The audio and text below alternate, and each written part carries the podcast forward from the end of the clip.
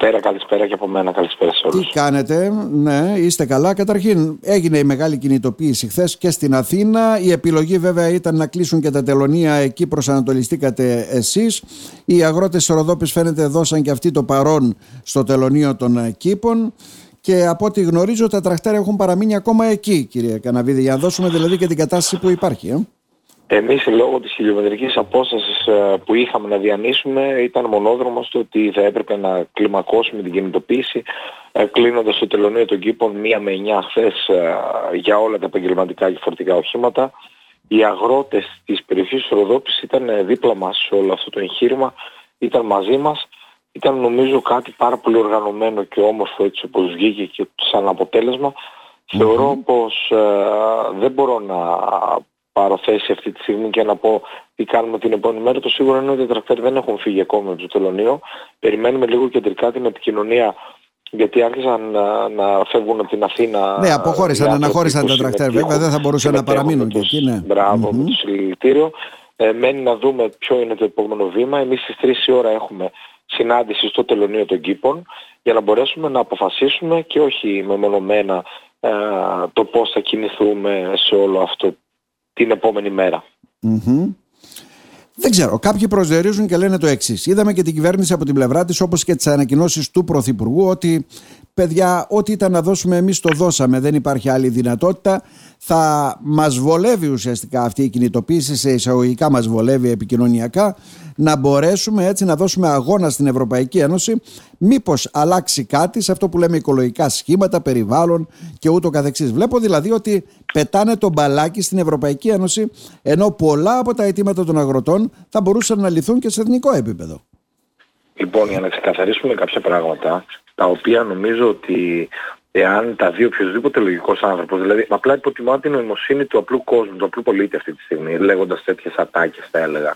Θεωρώ ότι από τα επτά ζητήματα τα οποία έχουμε βάλει στο τραπέζι, το ογδόντα τοις εκατό λύνεται διαχειριστικά.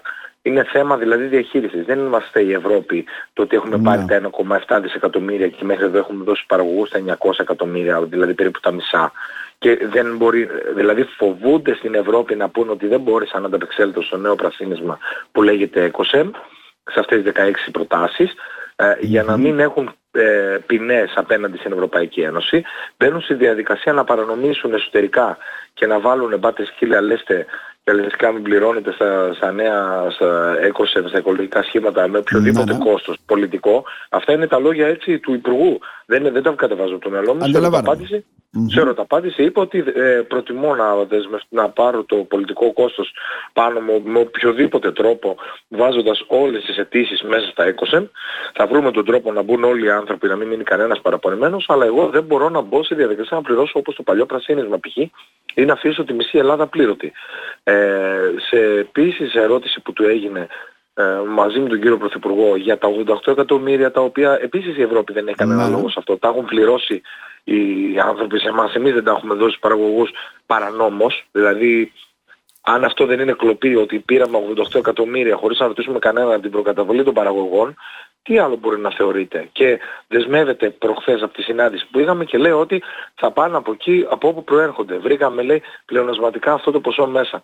Σαν να μπείτε στο μαγαζί σας, βρείτε μέσα ε, κάποια, κάτι, χρήμα, ναι, ναι. κάποια χρήματα και λέτε πού βρέθηκαν τώρα αυτά. Τον πελάτη κλέψατε. Δεν υπάρχει περίπτωση να βρέθηκαν, να τα πήγε. Αυτά δόθηκαν για ένα μάγισσα. Σκοπό, όποτε αντιλαμβάνομαι. Θα πρέπει λοιπόν να βρεις τον τρόπο για να τα δώσεις, έτσι δεν είναι? Όχι, ναι, εμείς, εμείς μιλάμε για θέμα διαχείρισης. Ναι. Πονάει πάρα πολύ η λέξη διαχείριση στην Ελλάδα. Έχουμε παλιά κατάλληλα τα οποία έρχονται από προηγούμενες γενιές.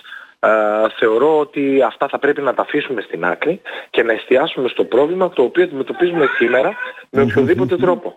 Με οποιοδήποτε τρόπο. Ναι.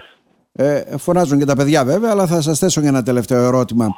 Ένα, ε, ένα, ε, ναι, ναι, ναι, ναι, το ακούω, το ακούω. Το δεν ακούω. Πειράζει. Βλέπετε, καλό είναι.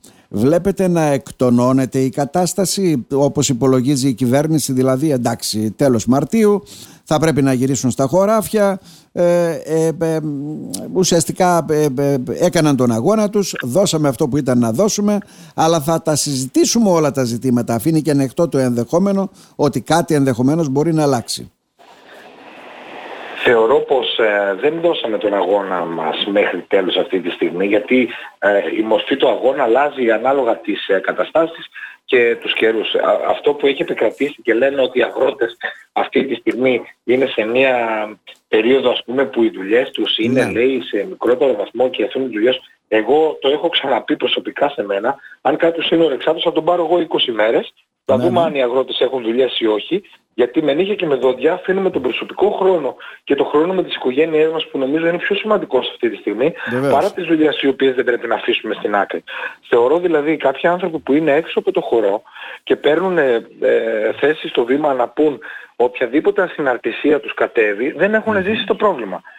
Θα πρέπει να δεις το πρόβλημα κατάματα για να μπορείς να φέρεις λύσεις σε αυτό. Δεν μπορώ να πιστεύω ότι υπάρχει άνθρωπος σήμερα που να θεωρεί άδικο ένα από τα αιτήματα τα οποία έχει ο αγροτικός κόσμος. Δεν νομίζω. Και ο ίδιος ο Πρωθυπουργός, από ό,τι φαίνεται, τα θεώρησε δίκαια. Ναι, το θέμα, το θέμα δεν είναι το ότι θεωρώ. Και εγώ μπορώ να θεωρώ mm. ότι είναι δίκαιο το αίτημα, αλλά θα κάτσεις μόνος σου και θα το λύσεις μόνος σου. Mm-hmm. Και εγώ θα είμαι πρόβλημα στο δίκαιο σου αίτημα. Δηλαδή εμείς πιστεύουμε ότι ο, θέλουμε να φέρουμε, και οι ατάκες που πετάει ο εκάστοτε υπουργός και λέει ότι ε, το, το παραμικρό ευρώ που θα δώσω θα το στερήσω από τον Έλληνα πολίτη. Είναι δυνατόν να στερήσουμε εμείς σε μια κοινωνία που πρωτίστως δεν, δεν ονειροβατούμε αυτή τη στιγμή να λέμε ότι ε, θέλουμε να μας πληρώσει αποζημιώσεις γιατί κατέβηκε έτσι από το κεφάλι. Mm-hmm. Μιλάμε για συγκεκριμένα πράγματα. Είναι χρήματα τα οποία έχουν έρθει, ανήκουν σε αυτούς τους ανθρώπους και εμείς τα παίρνουμε για να τα κάνουμε νεοφυή επιχειρηματικότητα, σας ξαναείπα, να, ναι, σε συστήματα ναι. εξοπλισμού ή οτιδήποτε, πέντε εκατομμύρια σε πενήντα περιφέρειες, ε, περιφερειακές ομάδες, τι, τι έχει κάνει. Αυτά υπάρχουν όλα αναρτημένα, δεν είναι ασυναρτησίες. Μπαίνουμε στη διαδικασία και μιλάμε για αγροτικό πετρέλαιο και επιστροφή. Από πού δηλαδή παίρνουμε τα χρήματα και τα επιστρέφουμε στους αγρότες? Οι αγρότες δεν έχουν πληρώσει τον ειδικό φόρο. Βεβαίως. Δηλαδή θα τους παρακρατάμε τα τριακόσια εκατομμύρια, λέμε θα δώσουμε ογδόντα, ξύναμε τον πάτο, λέγαμε εμείς υπάρχει δεύτερος πάτος, ανοίξε σιγά σιγά και φαίνεται γιατί πήγαν στα εκατόν είκοσι. Mm-hmm. Από τον χρόνο δέχεται δηλαδή αυτό που λέμε εμείς, τι πραγματικά καταναλώνουμε, με πραγματικούς πίνακες, όριο αναλύτρα, ένα παραγωγό, είμαστε εδώ τον Ιούλιο να το δούμε μαζί. Δηλαδή δεν μπορώ να καταλάβω.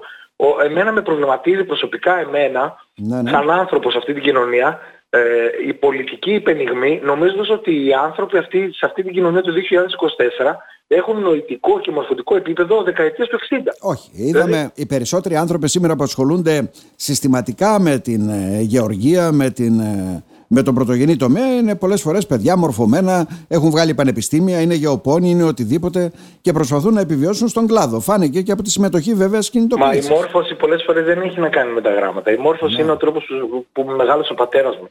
Νομίζω ότι την πρώτη μόρφωση την παίρνουμε από τα σπίτια μας. Δηλαδή υποτιμάμε αυτούς τους ανθρώπους, τους οποίους όταν μπαίνουμε σε μια συζήτηση να αναφέρουμε για πολιτικά κόστη και όλα τέλεια είναι, και αφού δεν είναι τέλεια το βλέπεις, δεν μπορεί να λες τη μία δίκαιο και την άλλη να λες δεν υπάρχει να σου το δώσω. Υπάρχει, έχεις κρατήσει τα δικά μου χρήματα, παρανόμως κρατάς τα δικά μου χρήματα και πρέπει να βρεις τον τρόπο να παραδεχτείς ότι θα τα πάρεις με αυτόν τον τρόπο. Θα πάμε στην Ευρώπη να ζητήσουμε τι ακριβώς θα ζητήσουμε. Ζητάμε εμείς κάτι, ας πούμε, εξτρά από αυτό. Έχουμε παραγωγή ηλεκτρικής ενέργειας με σταθμικό κόστος τα πέντε λεπτά και ζητάμε εφτά. Δηλαδή εννιά με έντεκα λεπτά, σε λίγο το... στο σπίτι με εμένα μου ήρθε πρόταση για να κάνω δέκα μισό σε οικιακό. Καλά, είναι ντροπή όταν μιλάμε για παραγωγικό για να χώρο. Λες ότι δίνω στον αγρότη, ναι. Ναι, δηλαδή τώρα ήρθε να διαπραγματευτούμε να σου δώσω έντεκα. Mm-hmm. Γιατί δεν μπαίνουμε στη διαδικασία να σκεφτούμε, ανοίγει, εγώ είμαι στην περιοχή του Εύρου, ανοίγουν κάθε εβδομάδα πάνω από εκατό μεγαβάτ. Εντάσσονται στο δίκτυο κάποιες ε, μεγάλες εταιρείες για ηλεκτροπαραγωγή. Mm-hmm. Γιατί δεν λέει αυτό που ζητάμε εμείς, ας πούμε, και το είπαμε εδώ και χρόνια, δύο τοις εκατό επί του δικτύου που ανοίγει θα δίνεται στους αγρότες για ενίσχυση του χαμένου αγροτικού εισοδήματος. Όχι με μέτρη, πάρε το δέκα που έκανε το φωτοβολταϊκό, θα το κάνουμε mm-hmm. δεκατέσσερα, το τέσσερα θα επιδοτήσω δικές μου εταιρείες εισαγωγής από πίσω, για να mm-hmm. κάνουμε πελατειακό καθεστώς. Δεν είναι πάρα, παράλογα πράγματα. Άρα, είστε σε ένα δίλημμα από ό,τι αντιλαμβάνουμε, έτσι δεν είναι? Τι πρέπει να γίνει από εδώ και πέρα? Ε, θα αυτά πρέπει θα συζητηθούν... να έχει ουσία ο αγώνας και να έχει ναι. αποτέλεσμα. Από όπου και αν προέρχεται, όπως και αν γίνεται αυτό. Δεν πρέπει ανούσια να, κα... να ταλαιπωρούμε αυτόν τον κόσμο και mm-hmm. γενικά μιλάω και τον κόσμο του πρωτογενή που αυτές τις μέρες έχει αφήσει στο σπίτι του. Για να μπορέσει να διεκδικήσει τα αυτονόητα. Είναι σαν να μην σας έχουν πληρώσει ένα χρόνο από τη δουλειά σας, πηγαίνετε στον επόπτη και λέει είσαι μια χαρά. Πάνε και θα τα βρείτε σιγά σιγά με τον εργοδότη, θα σας τα δώσει. Mm-hmm. Καταλαβαίνετε τι, τι, τι περνάει ο κόσμος αυτή τη στιγμή εκεί έξω. Κατανοητό, κύριε Καναβίδη.